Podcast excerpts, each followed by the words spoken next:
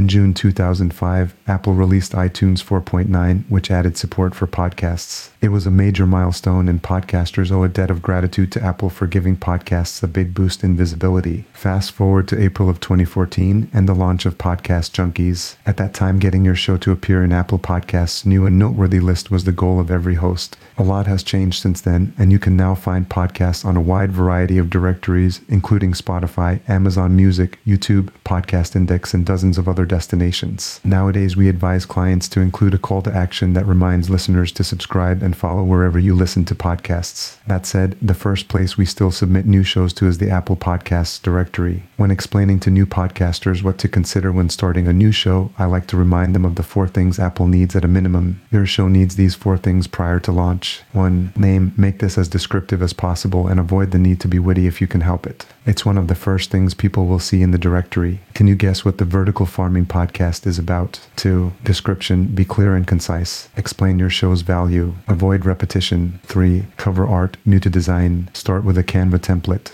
Easy to read fonts and high contrast colors work best. 4. First audio, this is your episode trailer. Introduce yourself. Provide background. Show why you're qualified to host this show. Once Apple has approved your show, it's official. You're a podcaster. Naturally, there's lots more that goes into getting these right, but if you put the time and effort into these four steps, you've started on the right foot. Don't give up.